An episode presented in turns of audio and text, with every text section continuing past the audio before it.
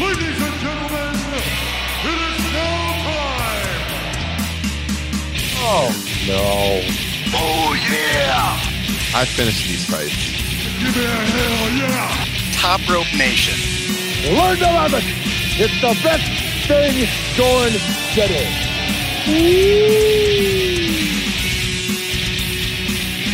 Hey, what's up, Top Rope Nation? Episode 239 of your favorite pro wrestling podcast. My name's Ryan Drosty. We've got the trio back together, reuniting tonight. Justin Joint, the last time you were on Top Rope Nation, at least on the flagship show, January 20th.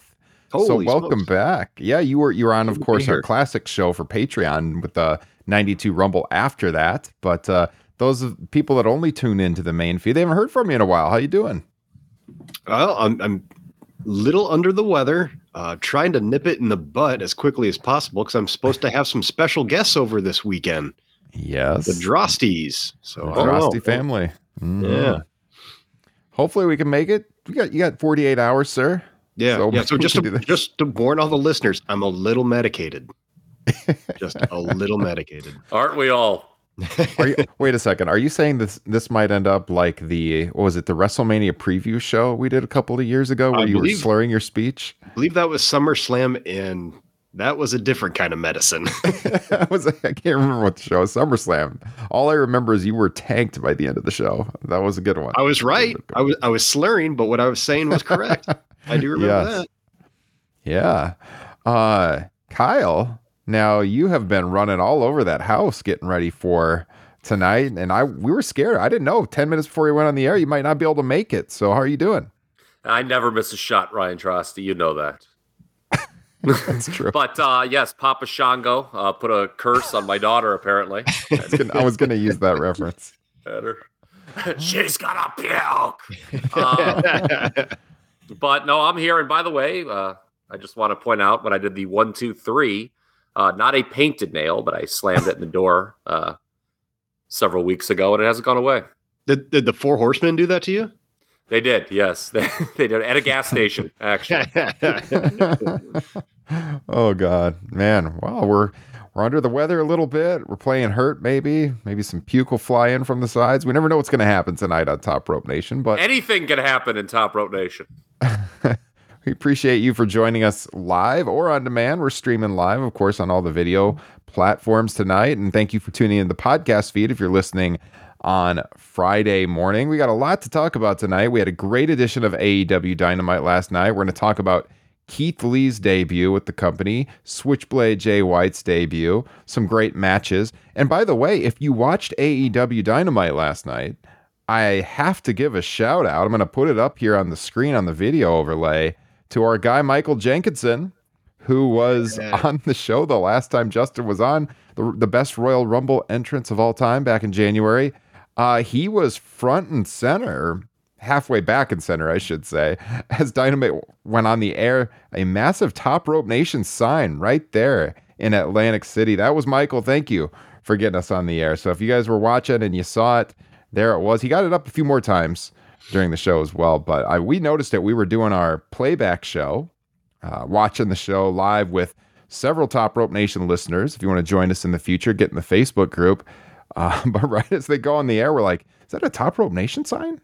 Holy shit, it is a Top Rope Nation sign. We didn't find out it was Michael until later in the night. So very cool. And there he is in the chat, by the way. Yeah, I got to open the chat room. There he is. Fresh haircut. That's right. Kyle got a haircut today. I got a haircut today. We're all looking good. Justin, you recently got a haircut. True. So, Michael, thank you again. We got Alan in the chat. Uh, Uh, it makes been waiting all day. Yeah. Heck yeah. It's like a new pair of socks. Aaron Aaron Graham checking in. Get your Top Rope Nation signs up. That's right. Who is going next week to AEW? We got to keep this train rolling. We need some more Top Rope Nation signs on the air. So Make that like yeah, that was super cool. Make it like the Washington State flag at college game day. Wasn't that I- like, you know, 10 straight years or something? Somebody brought that thing to the pregame Yeah. show? I uh, immediately, I mean, we're talking five minutes into Dynamite. I'm getting text messages from, from numerous people. Is that a Top Rope Nation sign I just saw? Absolutely. That's our guy, Michael Jenkinson. So, uh, yeah, if you noticed it, let us know. But uh, very cool moment for the show. And uh, we're going to break it all down here in just a second. Of course. Thank you, guys, Michael. Yes. If you are listening for the first time, welcome. If you're a longtime listener, make sure you're subscribed wherever you're getting your podcast. Subscribe to the YouTube channel as well. It helps us out a lot. YouTube numbers have been ticking up a little bit in recent weeks, so we appreciate that. And uh, later in the show, we'll be talking about another great way that you can help us out, and that is by becoming a patron of the show. More on that here in a little bit. So, we're definitely going to start off with Dynamite. Uh, I think right off the bat, I can just talk about the ratings, which came in just a couple of hours ago. It was a huge night for AEW. Of course, big promotion for this show. You had the Texas Death Match main event with uh, Hangman Page and Lance Archer. You had the Forbidden Door being teased by Tony Khan, and it worked. The show gets 1.129 million viewers, number one on the night on cable in the 18 to 49 demo. 0.41. It topped the Olympics. It topped two NBA regular season basketball games. Uh, Kyle, your instant reaction to hearing this about the ratings last night?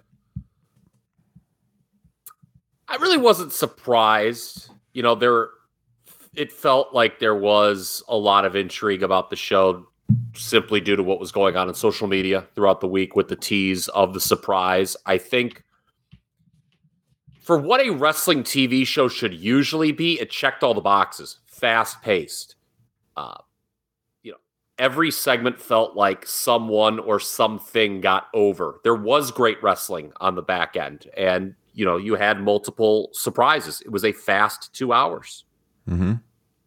I, we, we we said it last night. I thought it was the best episode of Dynamite in months. You know, this was what their highest rank since late September. You said, yeah.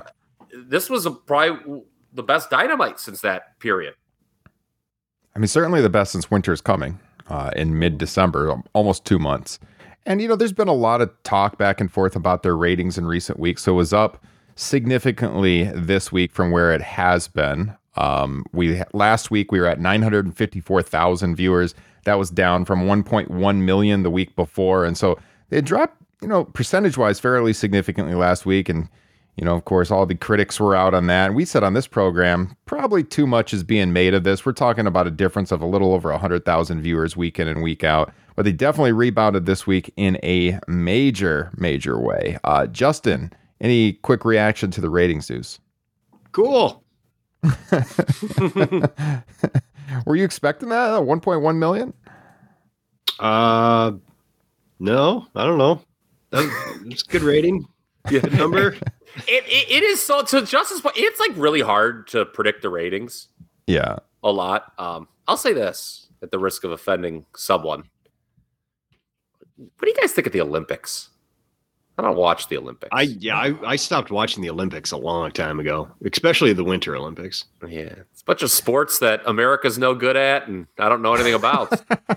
I was just talking about this with my wife actually uh, over dinner tonight, and we were like, we haven't watched this at all this year, and normally we'll watch it a little bit. Uh, I definitely watch the Summer Olympics more than the Winter Olympics, but I haven't seen a minute of this year's yet. Yeah. So, Justin, uh, let me ask you this: since you're not a numbers guy.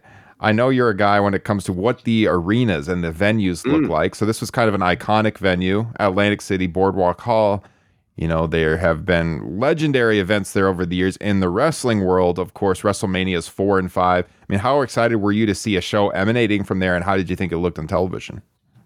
Uh, I was pretty excited, although with the way they light the seats normally outside of Arthur Ashe, I, I didn't think it probably really look all that different. In fact, the only times you could really tell where it was was sometimes think opposite the stage, kind of way up in the rafters. Some of the lighting you could you could tell it was that venue, but outside of that, yeah, I mean, I was hoping for some yellow carpets and maybe for somebody to give a brutal backdrop to Virgil on the stairs, but uh, just didn't happen. Uh, yeah, I thought I thought that too. Like either when you were seeing it from far away, or sometimes they would have a shot like kind of low looking up, and then you could mm-hmm. see like the the roof of the arena is pretty iconic looking. You know, it's a big arch basically all the way down.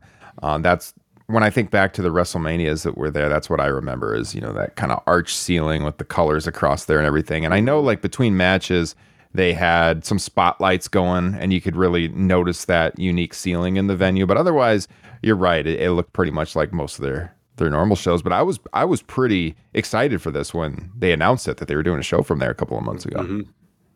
Best best wrestling show I've ever seen in that building. It was better than WrestleMania 4 and 5. I agree 100%. So, yeah, I mean, we had Jay White, we had Keith Lee. I guess we could lead with either of these because probably Keith Lee is the bigger story for most of the people, at least in my social media timelines. And so, I mean, we were very high on his match with Isiah Kassidy last night. If you were with us on the live watch along and playback, and uh, you know, there's been kind of it's it's odd because I've seen some mixed things on social media today about it, but to me, it was all positives. He got a massive reaction from the crowd. Uh, the match was worked exactly like a Keith Lee match should be worked. Him throwing Kassidy across the ring 10 feet in the air. Um, I didn't think it dragged on too long. You know, I might have had him win a little bit quicker, but that's really nitpicky. Overall, I mean, he was basically dominant. And so I thought it was it was fantastic, Kyle Ross. How about you?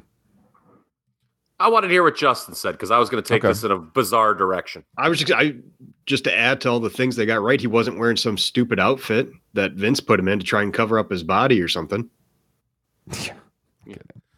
Did you guys? Uh, I, I agree, and we're going to talk a lot about the body because I know that was a big talking point on social media. Some of the real tastemakers in this industry um, said some things in their reviews, and there was some blowback on that on at least my Twitter timeline throughout the day. But did you guys see like Sean Waltman uh, tweet after the show? He was like, you know, he's like, I watched that bump Kassidy took, and it reminded me of this bump I took in a house show match against Ahmed Johnson. And somebody Hmm. found it and sent it to him.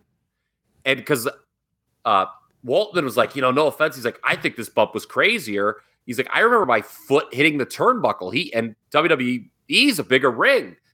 And then they showed the video, and Waltman was like, "Yeah, I guess it turns out it wasn't a bigger bump. It, my foot just kind of hit the rope, and it was almost across the ring. But that's crazy that somebody like found Hmm. that. And then, No, I didn't see that. That that might be the only good thing about the internet. yeah, and, and it's also crazy that Sean Waltman remembered something that happened in 1995. Oh, that's true. That that's too. true.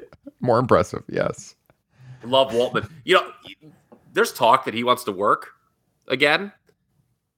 AEW should absolutely have him work against Sammy Guevara.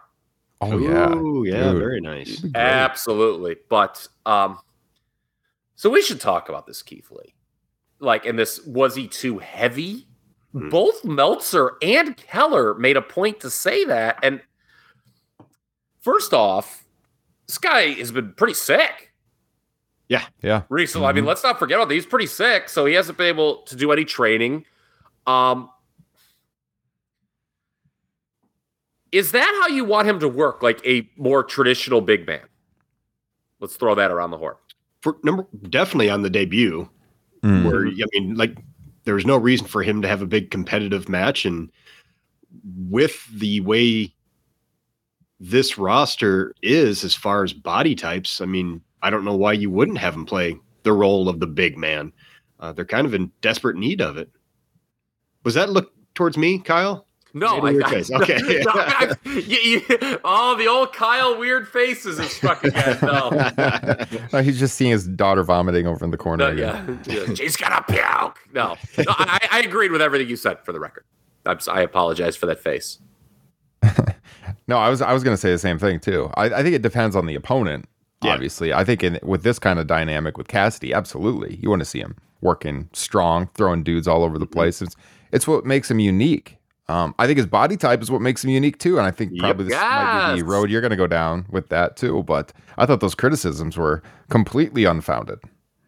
Yeah, I just think that, you know, I think there's maybe a segment of the wrestling fan base that is like, oh, you know, and, and first of all, you know, he does need, just like everybody needs to watch his weight. It's not good for his knees and his back if he puts on too much weight. But I think, you know, the Keith Lee that we saw in the Indies maybe four or five years ago, you know, he's 37. That was four or five years ago. That's a long time. And Yep. he probably shouldn't be working like that. He should be working. You know, to me, Keith Lee's role in AEW, and we're probably going to talk about this a lot, is um, the role that Braun Strowman should have been in in WWE.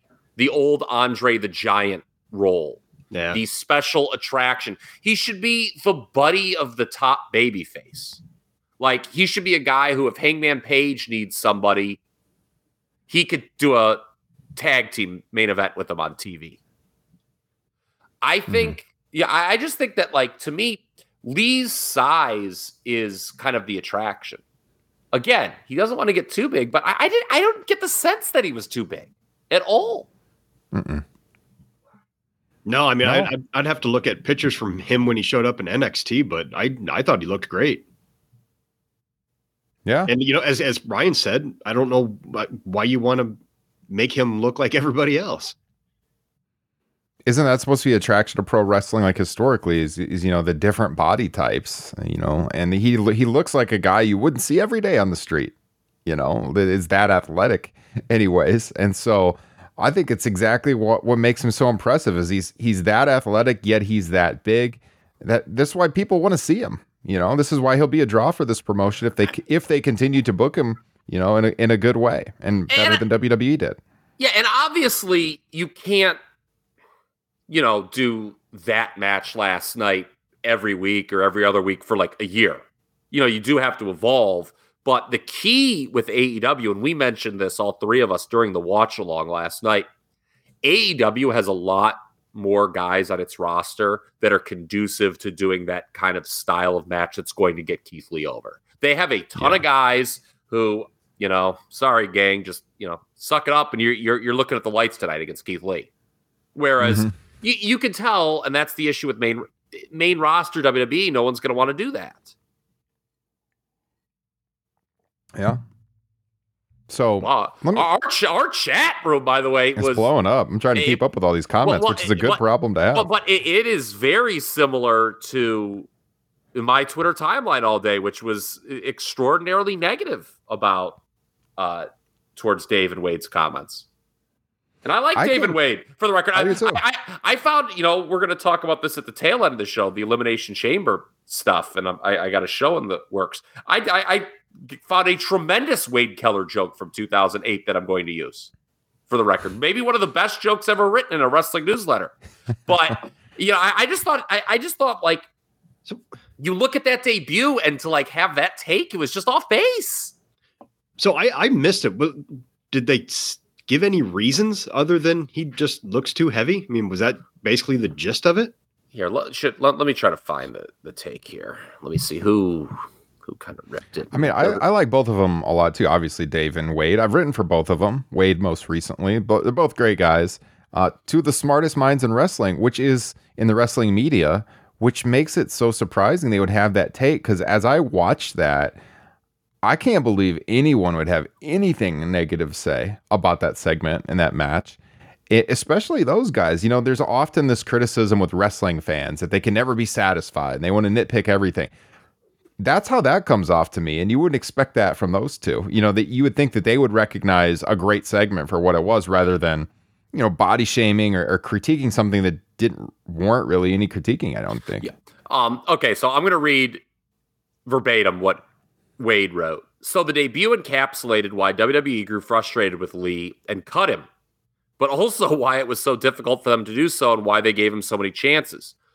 He's so talented and so charismatic and has an undeniable connection with fans and is athletically gifted. He's also carrying way, way more weight than he ought to for what he's known for, and it affects his cardio and his agility which is what made him so special and gain acclaim early on the indie scene and stand out in NXT. I'm not sure I agree with that at all. If he doesn't switch to treating his body like a serious professional athlete ought to, I think AEW is going to grow frustrated with him as those rooting for him in WWE did over time. Private Party had to create all the movement in that match, and they bumped like crazy to make Lee look as good as possible. End quote. Is that not how every big man versus smaller man in the history of professional wrestling is the smaller guy makes him look good yes, thank you. And you know, th- this is to me as I thought about this. You know, I, I I think there's some people that might be in denial what a lot of wrestling fans want. And we talked about different and unique. You know, the in our own Facebook group, there are a lot of people saying, What does this undisputed era bring to the table? AEW's already got a bunch of people like that. Keith Lee definitely brings something unique to the table. And the key is okay, yeah, any little guy can take a huge bump like that, right? Mhm. The key with Keith Lee is it looks very believable.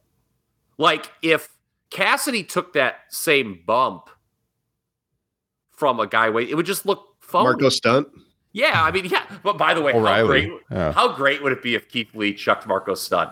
I know, I, like, but um, Into the tenth row. yeah, I, I just like to me, it's like, okay, fine. Yeah, Private Party was creating the movement, but I think people want what Keith Lee's bringing to the table, which is just being a big dude who chucks guys around. I would just like even going back to his WWE days, you know, Wade talking about how the people backstage were frustrated with his weight. It's like, what fan was looking at him being like, nope, don't believe it. It's not for me. He Yeah. he got the, the two most impressive things he did in WWE, Keith Lee, is getting over at Survivor Series and the Rumble with no main roster TV, basically. Mm-hmm.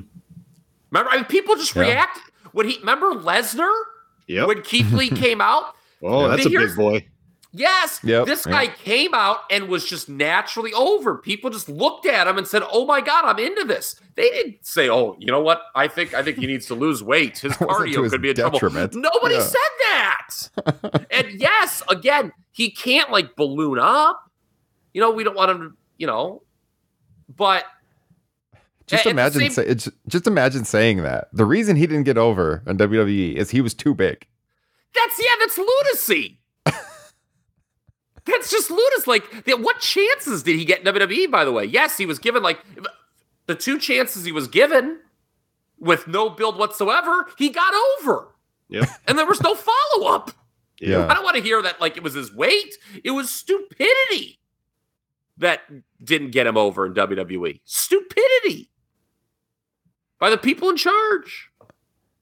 Let me ask you this question. So I saw this going around on Twitter today, and I, I had a talk with one of my good friends about this question. So someone had put out there, and we might get some differing takes on this, Uh-oh. that someone had put out on Twitter that Keith Lee was already more over in AEW than he ever was with WWE. Uh, what do you think of that take? Uh, I don't, I don't not so much. I, you, you don't want to judge that off of a debut Right. At all. I mean, I'd say, I mean, the apex of his WWE slash AW career was Royal Rumble by quite a bit.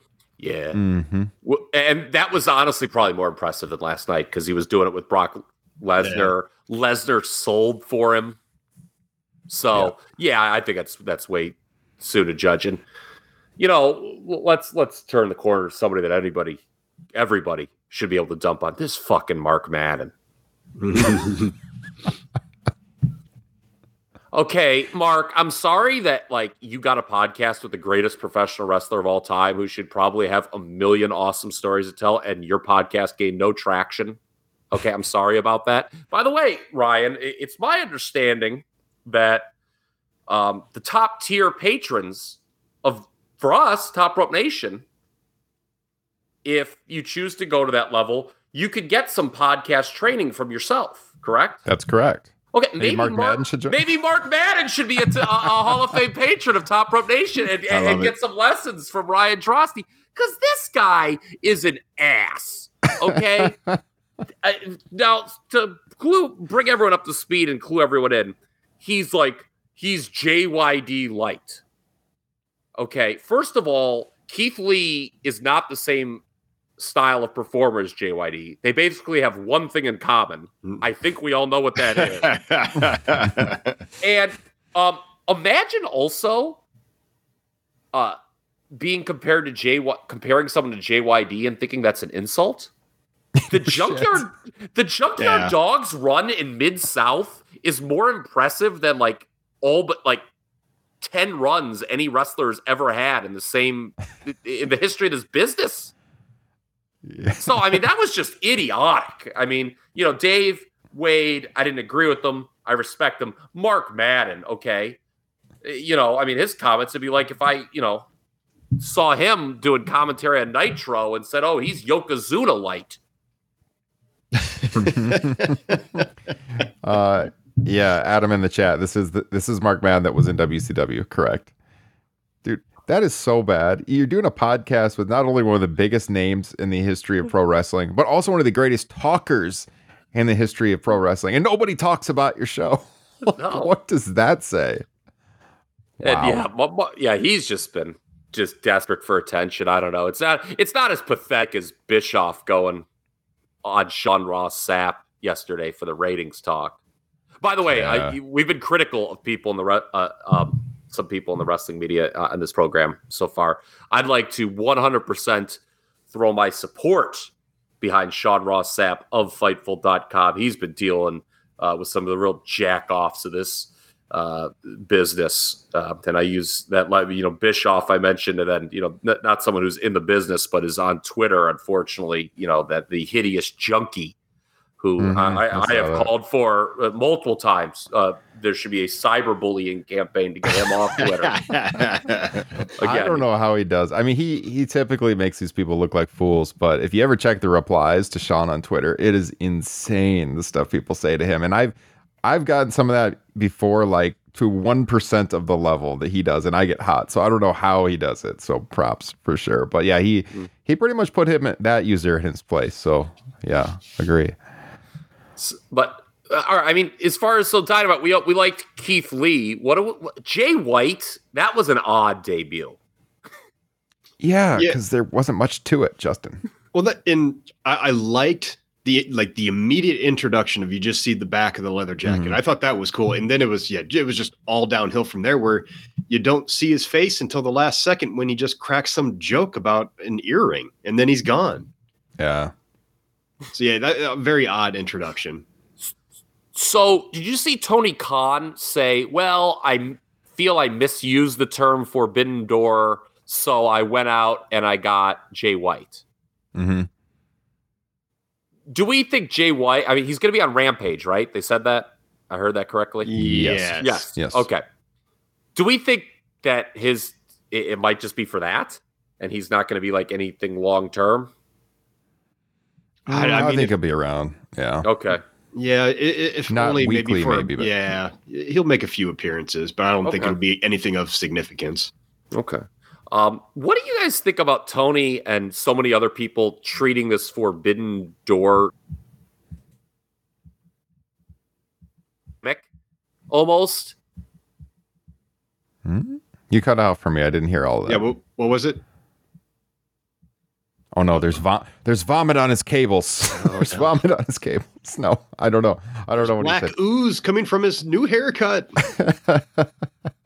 Kyle will be back in here here in just a second. No, I see Ryan in the chat. It felt like we have no idea how long you'll be here, so just go jump in. yeah, pretty much. I thought it was a nice surprise. I think that um, I saw Keith Lee and Switchblade thrown out early in the day on Twitter. Um, Fightful Select, you know, props to them again. Sean's site. They had a report out in the afternoon that Keith Lee was basically for sure coming in, but he couldn't he couldn't uh, confirm whether it was for Dynamite. But I think a lot of people were expecting him to be on Dynamite, and so Keith, I mean, still got that mass pop. It was awesome. Uh, Jay White, I wasn't expect- expecting as much. I thought it was really cool to see him. I think he'll be around for a little while. I don't think long term every week or anything like that. So, yeah, let's see. Ryan says maybe the shuffle broke.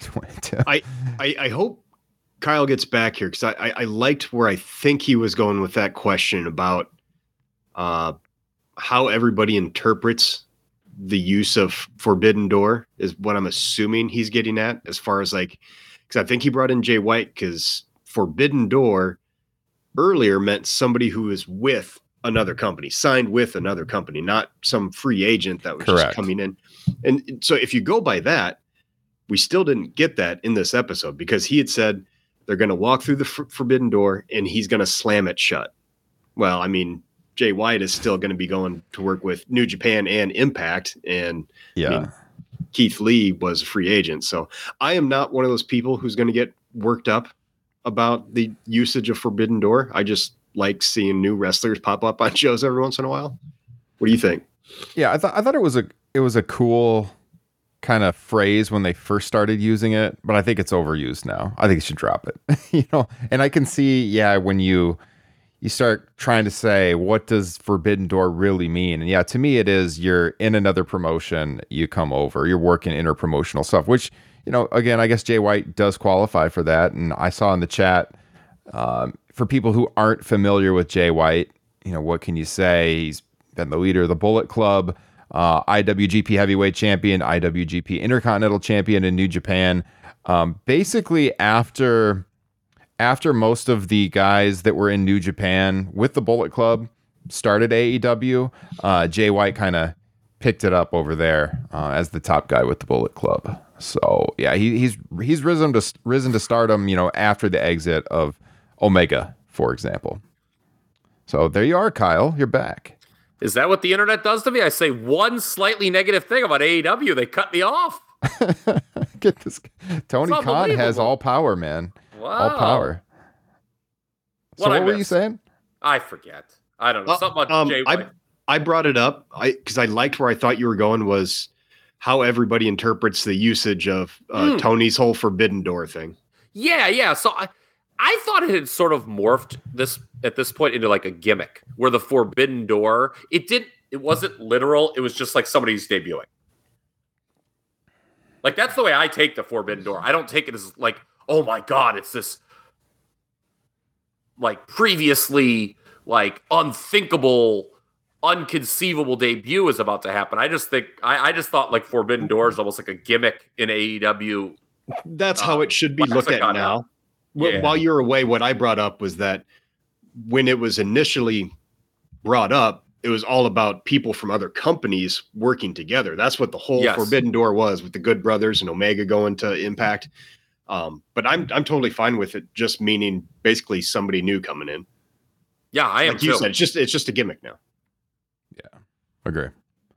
So, yeah, Jay White, Kyle, you. Uh, so last night when Jay White was on there, there was some comments in our in our playback watch along because several years ago you weren't the biggest fan of Jay White, but look, this guy has improved significantly since then. So, do you want to give your updated take on Jay White? Yeah, he has improved, and um, it'll be interesting to see just how much he does with AEW. Again, I, I don't. I'm not convinced that he's like some permanent fixture there at all. I, I don't like Tony almost made it sound like, yeah, I just I screwed up, didn't want to let the fans down with the Forbidden Door term, so I went out and got somebody to appear on the show that hit it, and he's going to Yep. be there, you know, because they taped Rampage the same night. So we'll see with that. Um, it was just, it was so like in a show that was just really hot. It was, you know, the fact that Jay White was on seemed, you know, kind of down the list of talking points on Dynamite, and that probably should have been the case. Mm-hmm. Yeah, I, I mean, a loaded show. We got those debuts. We got two really good matches. Yes. You know, we got the the tag match with CM Punk tagging up with Jon Moxley against FTR, and we were saying as we were watching it live, like imagine just a couple of years ago thinking, "Hey, we're going to see the revival wrestle Punk and Ambrose." Never, you know, in a million years. It made it so cool, and that was a a fantastic match. And then as the event went on, we're talking like, "Oh, we still have that big world title main event to come." And they've barely promoted it at all. And that was one of the qualms we had with the show as it was ongoing because they didn't really have any hype videos or anything to get you ready for that. It was just kind of there in the main event slot. But holy hell, Kyle, once they got to the match, more than delivered, my friend. Well, uh, can I jump in real quick? Yeah. Sure. This, this is exactly why we've said numerous times where we're going to give Tony the benefit of the doubt when it comes to certain kind of bookings because I think all three of us when when it started looking like it was going to be this Hangman Lance Archer feud, we were pretty low on it. Um, I- Yeah. mainly because we thought that's what the direction for Revolution was going to be, but holy shit, this ended up being freaking perfect f- for Hangman and Lance. hmm Whenever Hangman bleeds, I start cheering for him more. Like, How I mean, he. I mean, he shouldn't bleed in every title match, but he should probably bleed in most of them. I think. And, and to, to Justice point, we need to see more Hangman Page. Yeah. Yeah. We, we were talking about during the watch log. Since that title win, I don't know if Tony's playing a long game with it. He doesn't want to like go too heavy and burn people out on what he wants to be a long term babyface champion. But it just doesn't feel like he's the centerpiece of the show slash promotion like he should yet. And that's not his fault. We all talked about this. Mhm. Uh, actually, we talked about this, Ryan, you and I, on last week's flagship. Yeah. No, like of the of the AEW World Champion so far, he has at least on the weekly shows been positioned lower than all of them. I think I, he hasn't felt as important since winning the title. He's had some big matches, but when you look at yeah. Jericho and you look at Moxley and of course Omega, they felt like more of a integral part of the show. I think. Yeah. I mean, he had two classic matches, obviously, against Bryan Danielson, but it's sort Yeah. of like those Everything happen. Yeah, it's, it's it's the in between. It's like they happen, and then he's not. But when they're not happening, he's not really doing anything. No, no hype videos, no other people talking about it. It's yeah, it's very different than what we kind of grew up um, expecting a transcendent babyface champion to be, or at least someone you wanted to be a transcendent Mhm. babyface champion.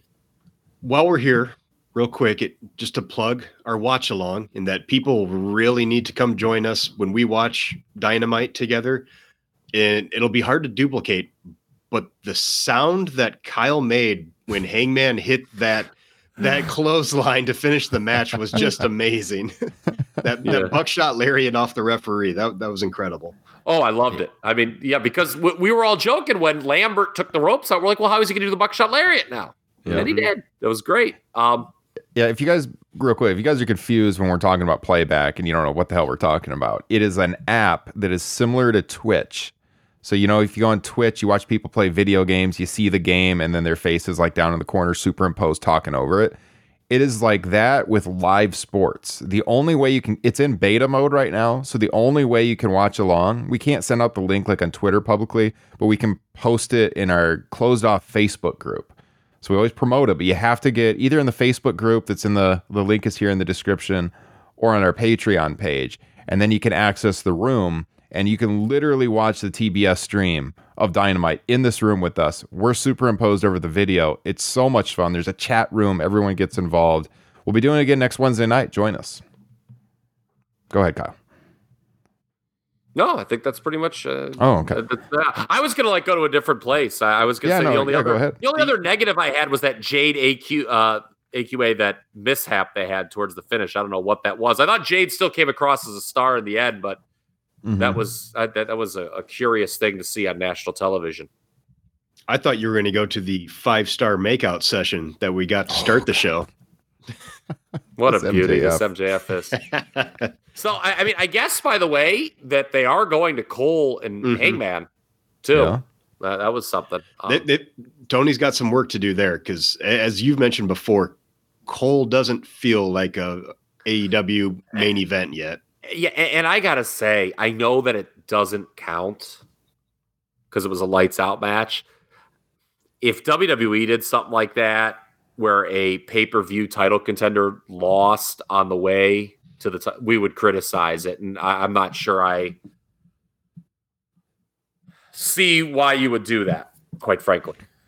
Well, I mean, they teased MJF in the opening segment of the show Mm-hmm. that he wanted a world title shot, and Mhm. he feels more natural to me. I mean, that the week after Full Gear, that was my prediction that they would go in that direction. And I know, you know, like they got the ranking systems and everything, but uh, yeah, I mean, MJF to me, he feels like he should be getting the shot.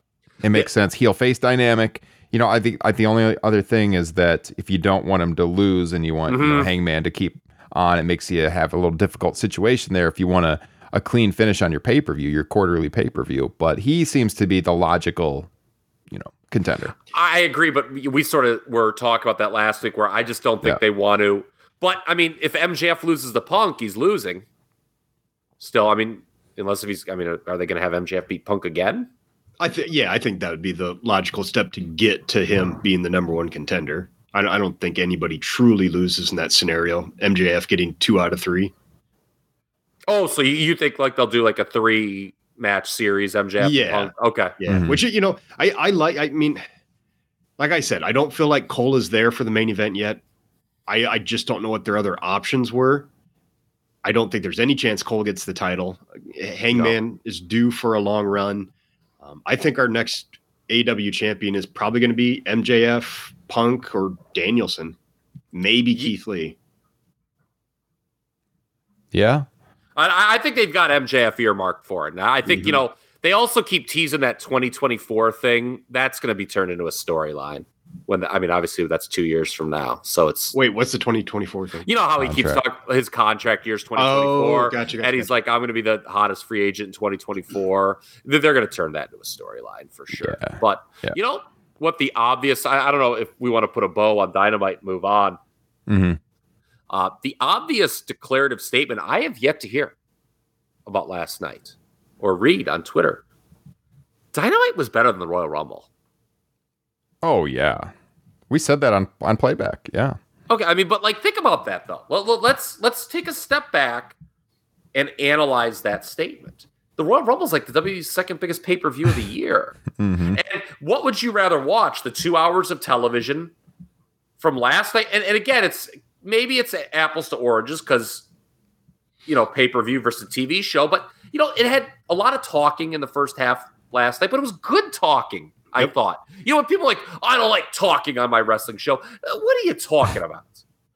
Okay, in, in that in the you know the Crockett era TV shows, okay, primetime wrestling. I, you'd fast forward the squash matches and you, you'd want to listen to the promos uh, from the greats like Flair and Dusty, or you, you'd want to listen to Gorilla and Bobby do their shtick in between those hideous Iron Mike Sharp matches from MSG they were showing on prime time.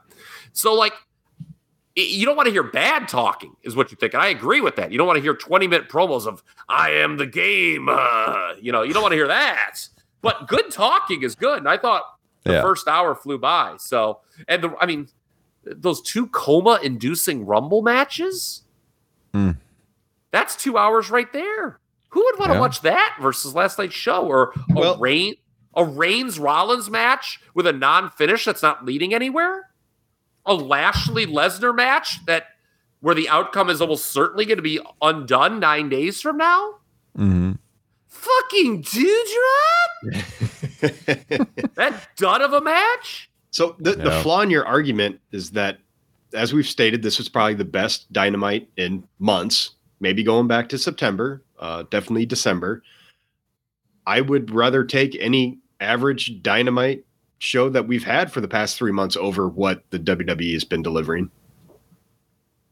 Yeah, Can't- that's probably true. argue. Yeah, I mean, especially the Royal Rumble, which was like even by the WWE's sorry standard, a bad show. Like, I mean, does do any of us think that at the end of the year, and Lord knows we've got a long time to go, that the 2022 Royal Rumble won't be receiving votes for worst major show? I mean, that show, fu- yeah. That show reeked, bro. I think it was. It, I said at the time it was the lowest scores we've ever had from our uh, followers on Twitter on the poll in any pay per view ever in the last several years. I mean, very bad, very bad stuff. And yeah, for the second biggest show of the year for the WWE, you know, we've been critical on on Dynamite.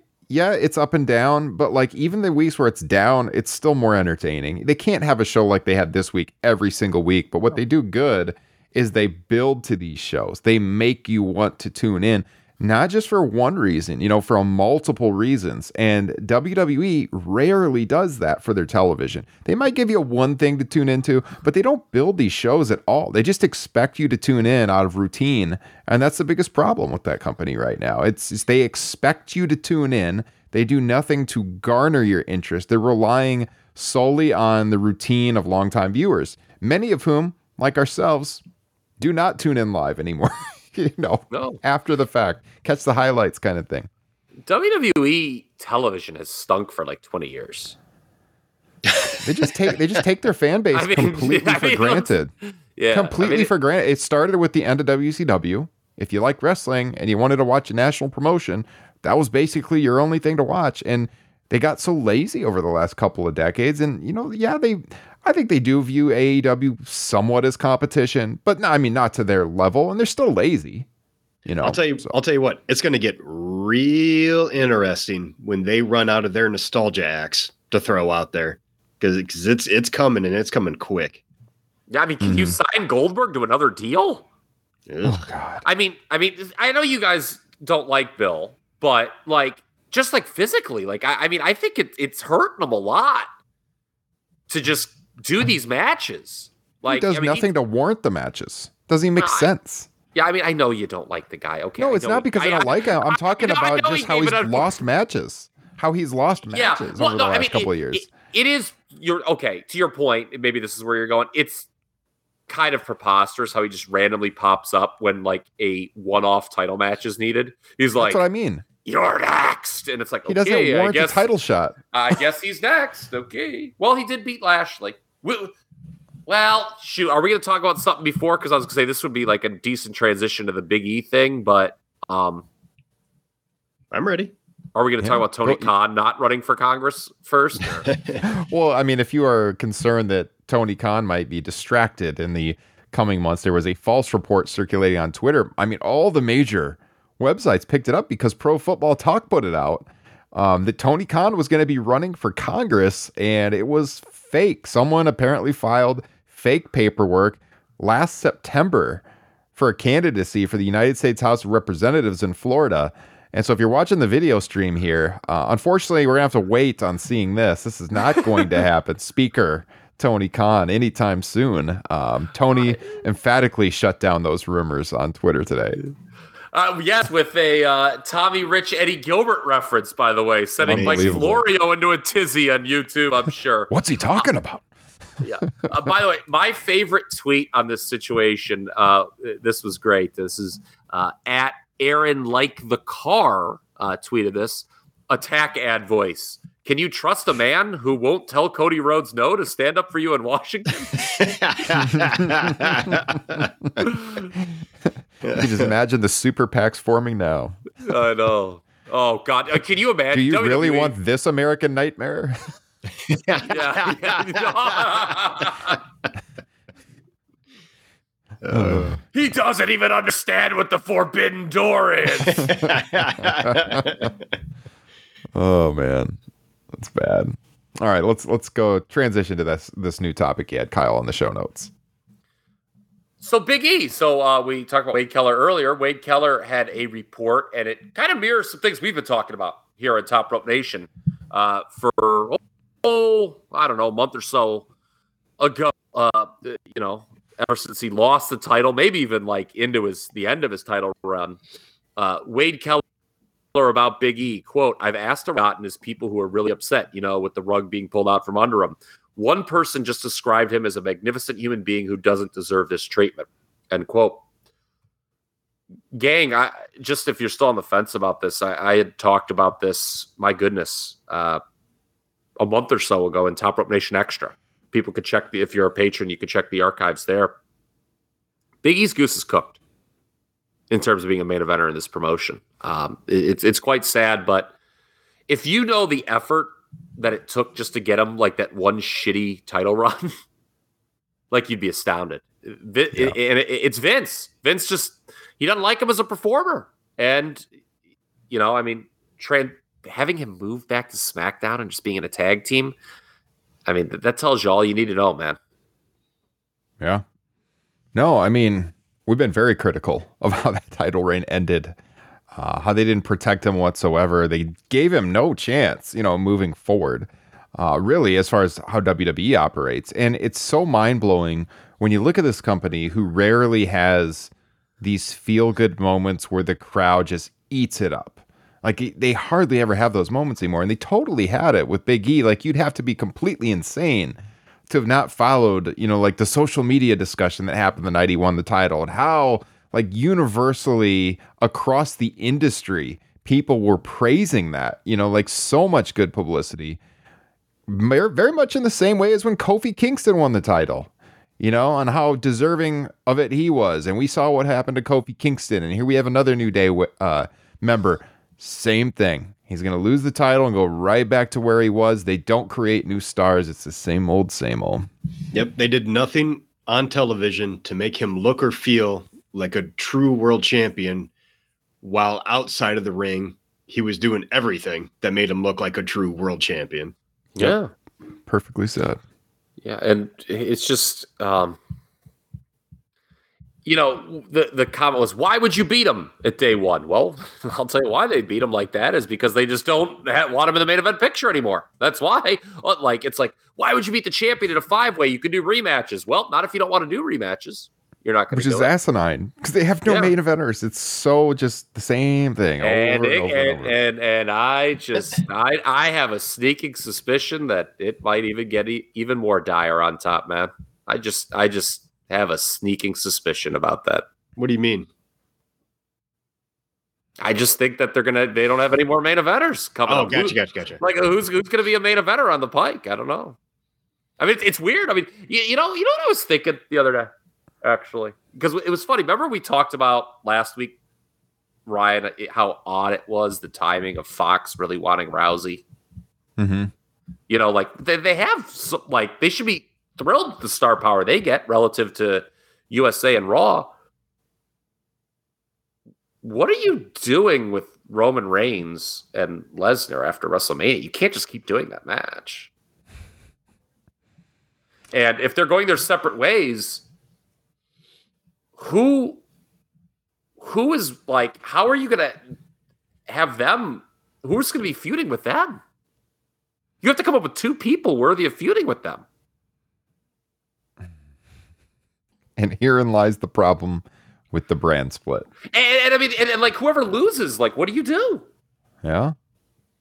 I, I just, I don't know. Something's rotten in Denmark there, I think. Yeah. That's all I think. I don't know. Hmm. Do you think that I don't know what the status of his contract is right now, but do you think the the victory with Big E had anything to do with the morale backstage, specifically with him and another New Day member before that happened? I think you you brought this up on on extra months Big- ago. yeah, Big E. So I think Big E's. Yeah, it was. It was just a. Ma- it was a matter of convenience in the sense that. Uh, look at the timeline. What happened after it? So they were, you know, they had that Lashley Goldberg program going, and classic wrestling storytelling. Even for this frickin' company, says the babyface has to get revenge. If the heel beats up your kid, you can't not get revenge. You look like an idiot if you don't. Mhm. So Big E beating Lashley when he did allowed Goldberg to beat Lashley in Saudi Arabia.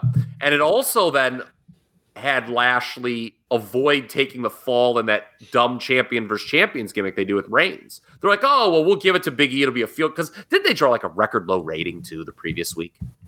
It was something real bad. right, they yeah. they started pulling all the guns and they're like, all right, well, Big E's just going to announce he's cashing in tonight. I, I'm almost positive that's what happened. Mhm. And so it was just like a, it's like, all right, well, we'll get people interested for this one week and we'll just do a better rating and that's okay. And then Lashley can lose to Goldberg and that's okay, but it won't, we don't have to put the title on Bill. And then Big E can just whatever, we'll just do whatever with them. People will be happy, but we don't have to try to book them. And he can lose to Reigns at Survivor Series. And then after that, we'll just figure out a way to get the title off Reigns or, or pardon me, off Big E. Yeah. Mhm. I, I think I think on extra a couple of months ago you had hinted at something so that was going on behind the scenes with Biggie. He was unhappy with WWE. Oh yeah, I mean, That's what I'm getting to. yeah, I mean, well, at this point, I mean, my God, would anyone expect anyone from New Day to resign when their deals are up? I mean, I think they're. I, I think for sure. you think. Well, yeah, I mean, I guess he's. I think Yeah. he's a lifer. Yeah, he's. I mean, and and at his age, I mean, what are you going to do? Yeah. You know, and that's the thing with Owens and Zayn. People needed to realize. I, I think they probably looked into their souls and realized, you know what, we're not maybe capable of giving the kind of matches that we would want to or people expect from us in AEW. So we're just, you know, we're getting these big paydays. It's at the end of our runs. Let's just take this, and, and, and I'm not going to fault them for that. So you, you're Mhm. right. Kofi may just, but man, I, I, I- I mean, if I was like Big E or Xavier, why would you resign? Yeah, that's that's what the entire reign felt like me was their really lame attempt at trying to be like, hey, we gave you the title. You should stick with Stay us. Stay here. Yeah, You're but I mean, about leaving. Stay. Yeah. Yeah. But I mean, it sounds, you know, from what Wade is hearing, and you know, like what I think any reasonable person could deduce. that was ineffective by the WWE. I mean, if the WWE thinks that that title run would convince Big E that WWE is the place for him, it's just come on, man. Not only that, Yeah. but like even if you look at it as in like they did it as a morale booster for the entire roster, it's like what are they showing everybody? You know, it was basically the same thing as Kofi Kingston. It's like, hey, maybe if you get lucky, if the opportunity presents itself, we'll give you the title. It'll be a meaningless run, and then when we need some nostalgia act to take the title from you, we'll just do it in ten seconds, or in a in, in a way that just makes you look like nothing, inconsequential. So next week, our plan on the show, and we're going to transition this to our final topic of the night, is we're not going to have a flagship Friday because we're going to be recording on Saturday after Elimination Chamber. So we'll be hitting your feeds a day later next week because we're going to watch the show in Saudi Arabia on Saturday. We're going to do a post show that'll stream live to all the video outlets as always, and then hit the podcast feeds immediately after that. So we've got Elimination Chamber next week uh, in just over seven days, still called Elimination Chamber in Saudi Arabia, evidently, after they toyed with a name change. We've No got escape in Germany though. no escape in Germany. Um, we've got a mystery woman in the Elimination Chamber match, unless they decide to give it away on Raw, because you know this is WWE. Who knows? But as of now, we've got a mystery woman in the Elimination Chamber, guys. Any predictions on who that will be in the women's elimination chamber match? Uh, Justin, Uh, don't know, don't care. I, I I did like how uh, Rover tweeted that the original silhouette they showed in the graphic made it look like it was Linda McMahon. dude, I would be hyped for that. There you go. Imagine, imagine it's time for that last pod to be released in here. Do do do do do do. Remember when she was using like that Yeah, like the lame WrestleMania WrestleMania theme. era theme? Yeah. Yeah. Um. But real quick, uh, to, the reason why I, I don't really care is because Bianca Belair should win to take the title from Becky at WrestleMania, and so to me, the surprise is inconsequential. And i- if this surprise ends up winning and Bianca ends up getting buried further down the card, it just sucks. It's par for the course for that company. So there's three possible options, I think. Asuka, who was not drafted in the last draft, was Bayley drafted in the last draft, Ryan Drosty. Do you know that answer? Hmm, I do not know. I actually don't know. Let's Google that right now, shall we? How long has Asuka been out, by the way? My God. She's Like- been gone forever. She Yeah. lost the title to Rhea Ripley, and I, I know she there was like a three way with Charlotte too at a paper, but God, it feels like she's been out almost like a year. her last match. Let me see. I'll get the date on it for you exactly. Asuka's last match was on July 18th. Oh, Money in the. Bank. Yeah. Oh, okay. And then um, Bayley is also a free agent. I just googled that, so it could be her. Alexa, I see in the uh, chat. I see Tim Jensen, our good friend, uh, texting stable. Look, Alexa, shut up. Okay, I hate when you do that. Okay. you hear it in the background. yeah. Bliss. It could be Bliss. Um, and then, yes, uh, my idea that I floated just as a half joke on Facebook was Lacey Evans, which I think is a reasonable option because they wanted her. And to you, Justin, if you want to, you know, fall out of your chair, they wanted Lacey Evans in a title match last year at WrestleMania. Imagine if she wins and like it's her and Beck as a baby face, her going against Becky over like who's the better mother. Jesus. Um, I think Asuka's quite likely. I think if I was ranking them in order, I'd go Asuka number one, um, and then number two, maybe Sasha Banks. No, no, they brought her back and she's SmackDown, so I don't think it's gonna Yeah, but that doesn't mean anything in WWE. yeah, it's a good point. Like, if they, they're doing Charlotte and Rousey, like we talked about, I pitched the idea of making that a triple threat, but if they don't do that. I mean, this I could see them screwing Bianca and then going with Sasha doing Sasha Or- and Becky on Raw. I, I could see them screwing Bianca in the chamber and, and trying to draw some heat and seeing if like they can then do like Mhm. a three way or something. What do you do with Bianca if she's not in the title match though? I know it'd be terrible. It'd be absolutely terrible. I'm just. This is WWE we're talking about. I- I think I- I'll Oscar, be honest you. likely. I'm actively rooting for them to do something horrible, just so we can like make it makes for a better podcast here at Top. Oscar, see, Oscar seems the most likely because she's been cleared. She's been out a long time. Everyone expected her at the Rumble. She wasn't there. I think she's pretty likely. And then you're looking at Sasha. I don't think Alexa Bliss is going to be in it because they're still running these vignettes that she filmed. I think that recently came out. She filmed nine of them. I don't see her coming back until those are done. I'll tell you Uh, what, Lacey eh, Evans is possible. My, for my sure. question, my question to you is: Have they filmed a good one? My God, I doubt it. I doubt I mean, it. those man. are bad, brutal, man. horrible, That horrible. therapist, I mean, talk about collecting a paycheck, man. I mean, this guy don't give a fuck. I, I don't think uh I don't know if Bayley is quite ready to come back yet or not. So if I was picking my top three, it'd be Asuka, Sasha Banks, and Lacey Evans. One of those three, I think. Probably in that order, honestly. So we'll see what happens The- there. the, thing, and the thing is, yeah. surprises usually like unless if you're right, they announce it. He is no Dr. Shelby, Ryan Gorman. You're right. Um, but with, like if they keep it a surprise until the show, all of a sudden the odds of the surprise winning, I think, go up. Right? yeah. I mean it's how they book, yeah. We make moments, pal. Yeah. are are we all expecting uh Brock to win? They make it sound. I mean, w- uh, again, that was another story that in that same Top Rope Nation extra that I talked about way back when, where Biggie, I said his goose was cooked. I said it's on the table for Yep. title unification, and yeah, it was Heyman pushing for it. Obviously, he's got a rooting interest in that scenario. Yeah. So, uh, yeah, because you and I talked about this last week. Like the other title match, I can just see Vince, you know, with Shane McMahon and his red face out the window. You know, I could see Vince just saying, "Well, ah, this other title match sucks. Let's just put it, give them all the titles."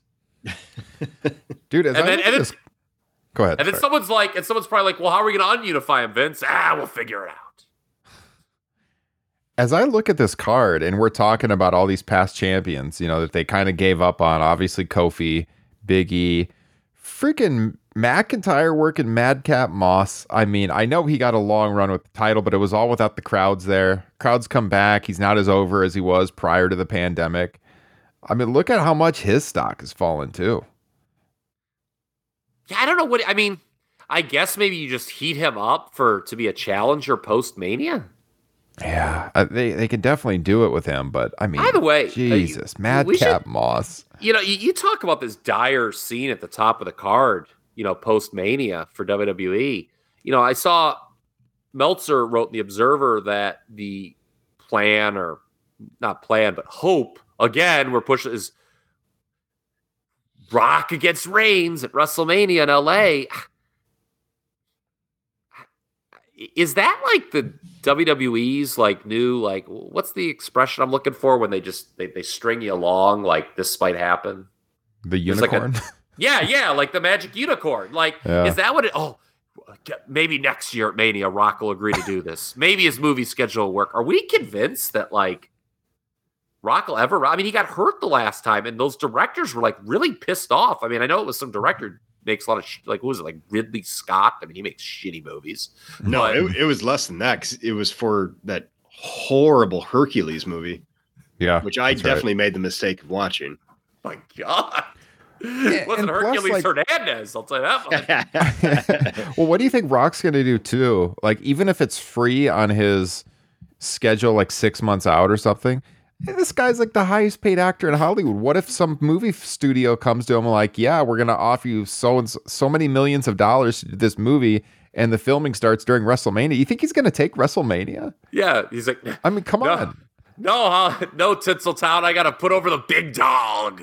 It's going to be hard to nail that one down anytime because he could get these movie offers six months out and, and change the whole thing again. So, Yeah, I, I- I don't think I think that's far from like a certain like people like oh it makes so much sense. Rock, Hollywood, he'll do the L. I, I don't think that's inked. yeah, no, it ain't signed, buddy. It ain't signed right now, pal. It might be the working plan, but plans change. Card subject to change. yeah, I mean, he might show up and if he's available and like you know shoot off one of those flamethrowers again. But yeah, Um, Kyle, so since we're running a little long here, I don't know how much in depth we're going to get to go into this conversation on the history of the Elimination Chamber. It's something that you have been working on pretty diligently in your free time. You've been watch. You've been talking in the Facebook group about this. Yeah. You have been watching all these old Elimination Chamber matches because you want to punish yourself. Uh, your Mm-hmm. your basement has essentially become the Elimination Chamber as you've been getting It's- ready. Stu Hart's dungeon, I think, is more like it. so maybe rather than us starting into this discussion now, because this was always going to be Top Rope Nation Extra on the Patreon page next week, I want you to pitch what you've been working on. Well, I'll tell you what, I've got a surprise that even you guys don't know about. That was I nailed down Oh. uh, about 30 minutes before uh, we went on the air here. Uh, as my Okay. as, as Papa Shango was casting his spell on my daughter, I got something. So yes, top the next edition of Top Rope Nation Extra, I will be covering uh, the history of the Elimination Chamber match, and I will be joined by a special guest. Oh, And it is, from across course- the pond? Yes, it is of course Liam O'Rourke because I wanted to record in the afternoon. Yes. I, I I wanted to I wanted to record in the afternoon, and I was thinking to myself, okay, got to record in the afternoon, and who at the drop of a hat on like five days notice would be like, hey, could you talk about like all the chamber matches by any chance? And he's like, so I, I was like, could you do this? And he's like, you know, some of the more recent ones, I don't really give a shit about. I'm like, yeah, well, I don't either. I didn't even re- bother rewatching those. But so Liam's going to join me, and we're going to talk about the history of that match and you know just its different incarnations.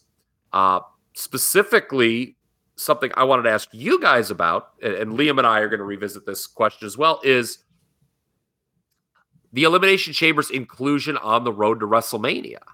Do you like that, or does it just sort of muddy the waters and sort of prevent you from promoting your WrestleMania main event? You know, when you want to. Like, like you think about it, it's like, oh, well, we got to do Elimination Chamber, so we can't make the main event known now. I think it's kind of become a detriment, honestly, on the road to WrestleMania. Yeah, I, I certainly think they use it as a way to figure out what the hell they want to do at WrestleMania when they don't have a clue. uh, Mm-hmm. and not only that, but like it just kind of weakens the importance of the Royal Rumble. It's like, Yep. Yeah.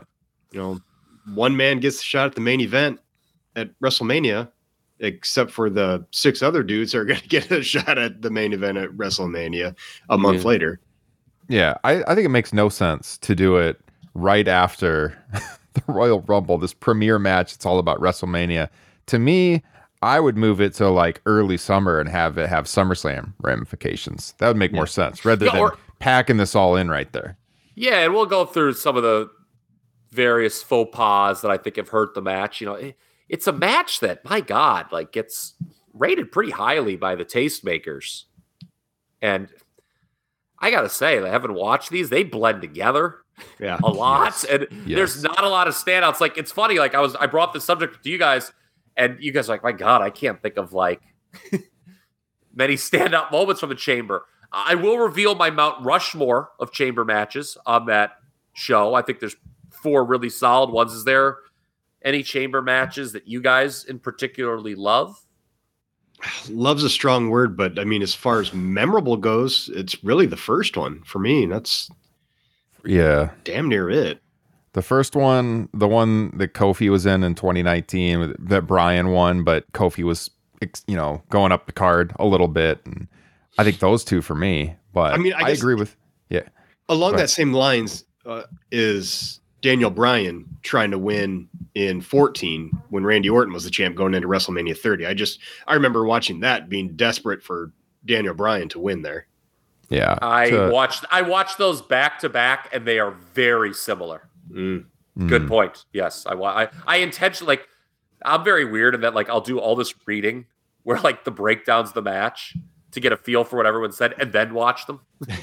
and so like because I like I, rather I, I don't like to watch them. I like to watch things in a like a weird order. Like I want to like it's like okay these two might be kind of viewed similarly. I want to watch these two cut apart just so I could do a good compare contrast. Um, and yeah, 2014 and 2019 were quite similar. And I agree with this comment in the chat, and I'm sure you guys would as well. Elimination Chamber, like Hell in a Cell, should not be an event. Though these themed pay per views. Yep. I liked how when they when they started it, it was all about like topping Hell in a Cell.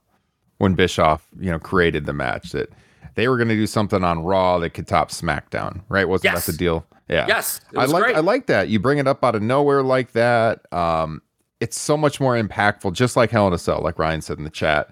If you can bring that out to cap off a feud rather than just doing the match because it's time for the pay per view, it's it's so much better. Yeah. I actually disagree. I, I think I think this is almost. I mean, an argument could be made for Money in the Bank, but as far as gimmick matches go, having their own event, this is to me is very similar to the Royal Rumble. It just shouldn't be in between the Royal Rumble and WrestleMania. It, I, I could see it. You know, what if it led into SummerSlam to determine the the main event of that show? Um, I, it just doesn't make sense to me. Like you can't use it like Hell in a Cell, where it's there to be the grand finale of a feud. Because when are you going to have a feud including six people? I, I think the key is you have to have six over people. And that's like that's gonna be a big talking point that I'll have during the show.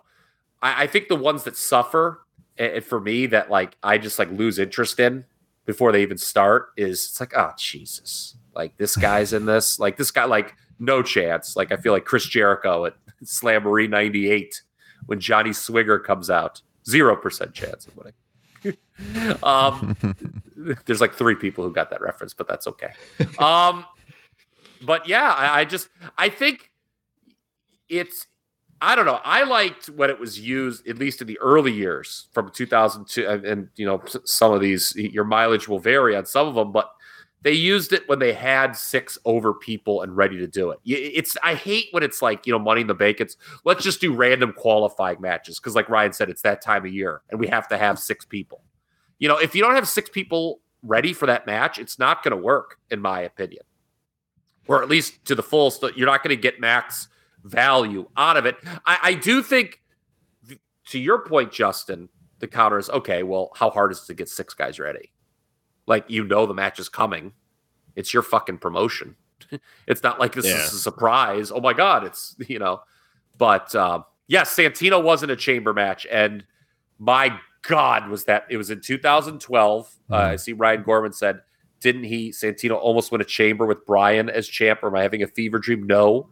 Um, that was in 2012. The first like 20 minutes of that match are so boring. And then yes, the crowd wakes up for a Bryan Santino closing stretch. Yeah. So I hey man, that is a that's a great sell for the Patreon page that you and Yes. award-winning author Liam O'Rourke returning to the program because you guys did that 90-minute look at the the history of the Royal Rumble match a few weeks ago. That was so good. If you guys didn't hear that over on Patreon, you're missing out. I'm sure this one's going to be very good too. So shout out to Liam of Squared Circle Gazette Radio, by the way, for coming on Top Rope Nation yet again. Because, Yeah, so- uh, and we're- that is a we'll- we'll- huge boon for our show. Yeah, and we'll be recording Monday, Tuesday, or Wednesday. We haven't decided yet, but I, I, yeah, I, I just thought about it. All these notes. I'm like, me just dictating this sounds bad. Me just like Oh, hey. reading. I was like, I, I, I need to take a breath. I needed someone to bounce off of. I need someone to say, "Hey, Triple H sucks, right?" yes. I- I'll look forward to it. I love those shows when I, I just simply edit it and I can actually be a listener and sit back and listen to it. Every time you and Liam get together, whether it's on Squared Circle Gazette or here for Top Rope Nation, it's awesome. I'll post a teaser on our main feed next week, you know, which will be before Elimination Chamber, obviously, where you guys, anyone on the main feed, can hear the first 15 minutes or so of that show. I'm sure they'll go 60, 90 minutes, maybe longer. So if you want to hear the whole thing, join the Patreon page. I don't know how long this. I told Liam "Ah, it won't be that long. It won't be that long. Yeah, like, right. unless it's real fun. So, but uh, yeah, and then next week I'm very excited too. Also, I'm making my debut on the Torch. Hopefully, I didn't you know offend Frank with my talk earlier. We love the Torch here, Frank. We love you too. You're I, I think one of the all time great competitors in the history of pro wrestling, Frank Pettiotti, and I'm going to be on his show uh, talking about Super Brawl two. Yes. Pro Wrestling Ugh. Torch VIP, then and now show with Frank Pettiani. He's a patron of the show. Uh, if you join the Torch VIP, you can hear that. Justin's going to be on an upcoming episode as well. I've been on it before last summer looking at Money in the Bank 2011. Frank's an awesome guy. That was a lot of fun. Looking forward to listening to that one. We reviewed Super Brawl 2, one of our earliest Top Rope Nation classics. Uh, also on Patreon, one of our almost 80 bonus podcasts you can only hear on Patreon. So, guys, join up. New content dropping practically every week. Next week, we got that uh, with Liam and Kyle. And then, God, I guess it'll be the week after that. We'll be recording February's Top Rope Nation Classics. The vote on Patreon just ended. It was one of the closest votes we've ever had. We will be doing Chi Rumble 1989. Should be fun. Yes. Very excited to go back to the National Wrestling Alliance in 1989. Although, you know, I was thinking offhand, I can't remember a ton of the undercard matches on that show. I know Luger wrestles Barry for the U.S. title. The And undercard card is not great. I looked it up. And then there's I couldn't remember either. And then there's the new Midnight Express against the original Midnight with the six man with Cornette and Heyman working, but I think Randy Rose quits and Jack Victory has to work under a mask because it's 1989 in the NWA. And when you need a mask man, you always call Jack Victory. But of course, you do get this legendary Flair Steamboat match. You get Dave Meltzer in the front row, just going With? absolutely nuts on screen with with legendary Chicago Bears Brad Meester. Yeah. So, yeah, it's uh it's one to watch for sure. Or no, uh, why did I say Brad Meester? He went to you and I. Uh, what's his name? Why am I why am I drawing a blank here? Brad Muster. Brad Muster. Yeah, Brad Meester. That Don't you Brad dare Muster. cut that out, Ryan Drosty. I'm, I'm Don't you dare cut that in. out. I'm definitely 19, keeping that the 1988 Offensive Rookie of the Year. Yeah, yeah. My God, we're under attack upstairs. I don't know what the heck we're wa- it got in the washing machine. It sounds like shoes or something. it's rattling back and forth. I, I hope no one's picking that up. My God, I feel the earth is hear about it. to end. Oh, good. Okay. Well, never mind. Take that out. No. yeah, but uh, yeah, Dave Meltzer next to a Chicago Bears player. He was and, with uh, them. Yeah, yeah. They- they went yeah. together. They were- Front they were row, dead buddies. center. Yeah. It- It's just, it's just funny that, you know, they introduced Muster on the telecast and who's sitting right next to him? Dave. Yeah, is that the uh, UIC Pavilion? Wasn't that show Yes. Illinois Chicago? Yeah, so it's uh, the Horizon League. I was just at Yes. a- another Horizon League venue the other week, Cleveland State for the for AEW. Yeah. So yeah, they were not at the Rosemont Horizon. They were at the smaller, slightly smaller venue in Chicago. So that's going to be a lot of fun. Again, dropping on Patreon. Stay tuned for that. We'll be back next Saturday with our look at WWE, WWE Elimination Chamber from Saudi Arabia. Thanks everyone for tuning in. Episode 239 of the flagship Top Rope Nation. Justin, hope you feel better and hopefully I get to see you Saturday night Fingers crossed, buddy. get some rest. Kyle, I hope uh, your laundry machine's all right up there, buddy. I just I apologize to the viewers tonight. I was kind of like moving around with the camera, and like I was getting real big at times, and then getting I don't know what the hell was going on tonight, man. Justin's face right now. Jesus. All right, Humble guys. brag. Join the Facebook group, link in the podcast description as well. Join us next Wednesday night, AEW Dynamite Watch Along on the Playback app. We'll see you all next time. Have a great weekend. Take care. You will respect me, Chad Repack. My drive is limitless. You won't compare to this. I have been chiseled from granite and given a shot of adrenaline. You are the enemy standing in front of me. Yeah, now watch what I do when the train coming through your position is fantasy. My time, my shine, ready to attack.